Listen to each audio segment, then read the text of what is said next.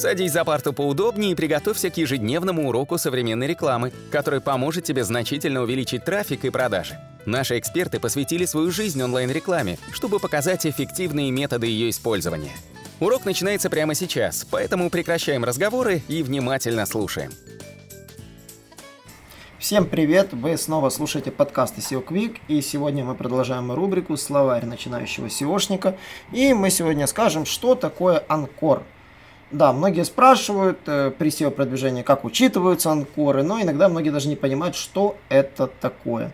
Условно говоря, анкор с английского анкор это якорь. И э, якорем обозначается именно э, ссылка, на которую, собственно, будут кликать пользователи. Но в seo смысле якорем является не якорная ссылка, а ключевое слово, которое подсвечивается в виде гиперссылки непосредственно в контенте.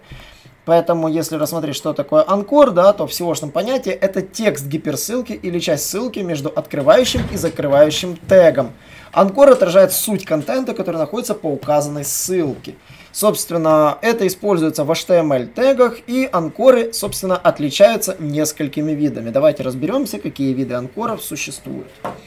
Первый пример это когда называется разбавленный анкор. Когда к анкору добавлены еще какие-то ключевые слова дополнительно. Например, ваша страничка ведет на мотоциклы там Ява, вот, к примеру, да, то а вы анкором взяли такое большое длинное слово купить мотоцикл Ява в Москве. Этот анкор называется разбавленным. Не разбавленный это когда он бы был просто. Купить мотоцикл там просто. Это ключ только прямое вхождение. А, также, собственно, анкоры можно рассортировать по частоте. Высокочастотные, среднечастотные, низкочастотные.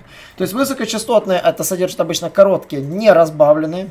Среднечастотные может содержать дополнительное 1-2 слова. И низкочастотные это чаще всего разбавленные анкоры. Э, где используются анкоры? Ну, при помощи анкоров, в первую очередь, э, Джон Мюллер рекомендует исключительно делать все внутренние ссылки в вашем контенте. Э, рубрикатор каталогов фактически должен использовать обычный неразбавленный анкор. То есть рубрикатор на вашем сайте точно так же должен использовать никакие не разбавленные, а вполне себе короткие, четкие анкоры, но анкоры не должны повторяться. То есть, условно говоря, все анкоры внутри вашего сайта должны быть уникальными и, условно говоря, а, не может один и тот же анкор на вашем сайте вести на абсолютно разные страницы. Это не рекомендуется.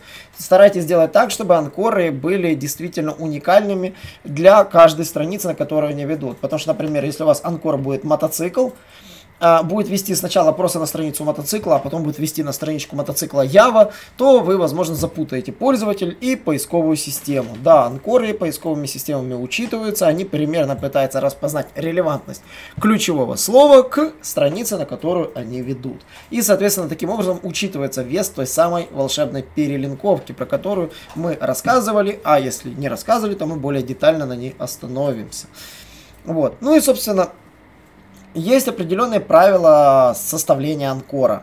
То есть э, к анкорам, да, вы должны, собственно, подходить очень внимательно, чтобы не получить действительно никаких фильтров. Потому что анкоры во внутренней перелинковке, условно говоря, помогают всего лишь вам перелинковать сайт, а при внешней перелинковке они позволяют правильно передать вес внешней статьи на ваш ресурс.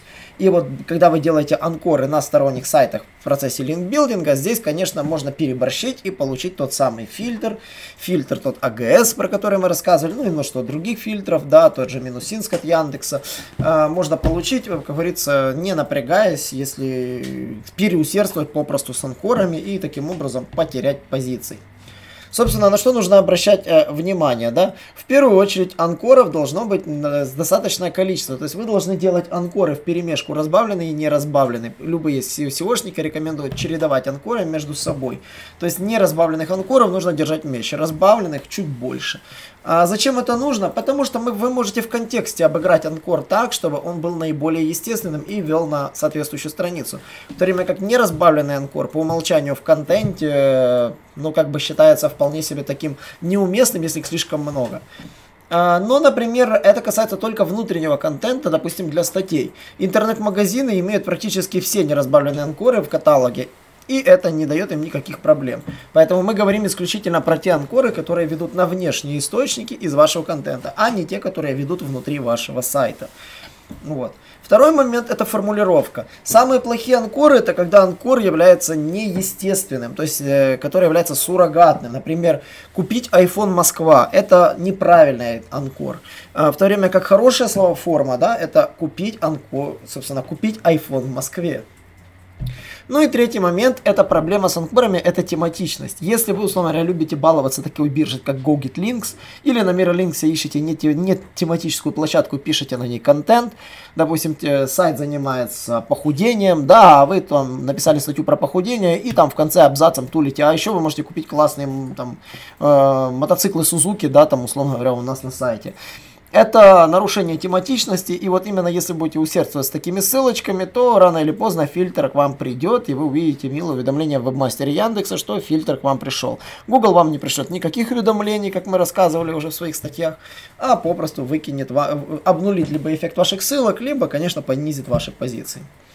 Ну и, конечно же, следует э, учитывать уникальность. То есть э, анкоры не должны повторяться. То есть если у вас будет один и тот же анкор на множестве разных площадок, слово слово, слово слово, даже особенно это касается неразбавленных анкоров, то позиции гарантированно повысят, э, понизятся. Что для этого нужно? Соберите семантическое ядро. Э, выберите все варианты ключевых слов, которые существуют.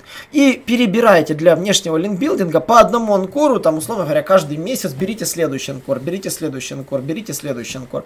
То есть старайтесь не повторять один и тот же анкор в течение долгого периода. Поэтому анкор-лист выбирайте из семантического ядра, условно говоря, закрашивая уже выбранные анкоры, там, в зеленый цвет, например, в семантике, которую вы перебираете. Ну и, конечно же, около ссылочный текст. Анкор должен находиться вокруг осмысленного предложения. Если вы будете лупить анкоры и не писать осмысленный текст вокруг, однозначно поисковые системы заметят, что контент нерелевантный, ссылка нерелевантна, э, налож... могут наложить санкции. И поэтому вы потеряете все ваши позиции и толком-то не продвинетесь. Надеюсь, вам было понятно. Если вам понравилась эта рубрика, не забываем подписываться на наши э, аудиоподкасты, задаем вопросы в комментариях комментариях под этим подкастом. И также не забываем нами поделиться в ваших соцсетях. И до новых встреч! Наш урок закончился, а у тебя есть домашнее задание – применить полученные рекомендации для получения трафика и достижения успеха, о котором ты, несомненно, мечтал. Не забывай подписываться на наши аудиоподкасты и оценивать уроки. Также пиши комментарии и задавай множество вопросов, на которые ты обязательно получишь ответы. Увидимся в классе завтра с новыми современными рекомендациями.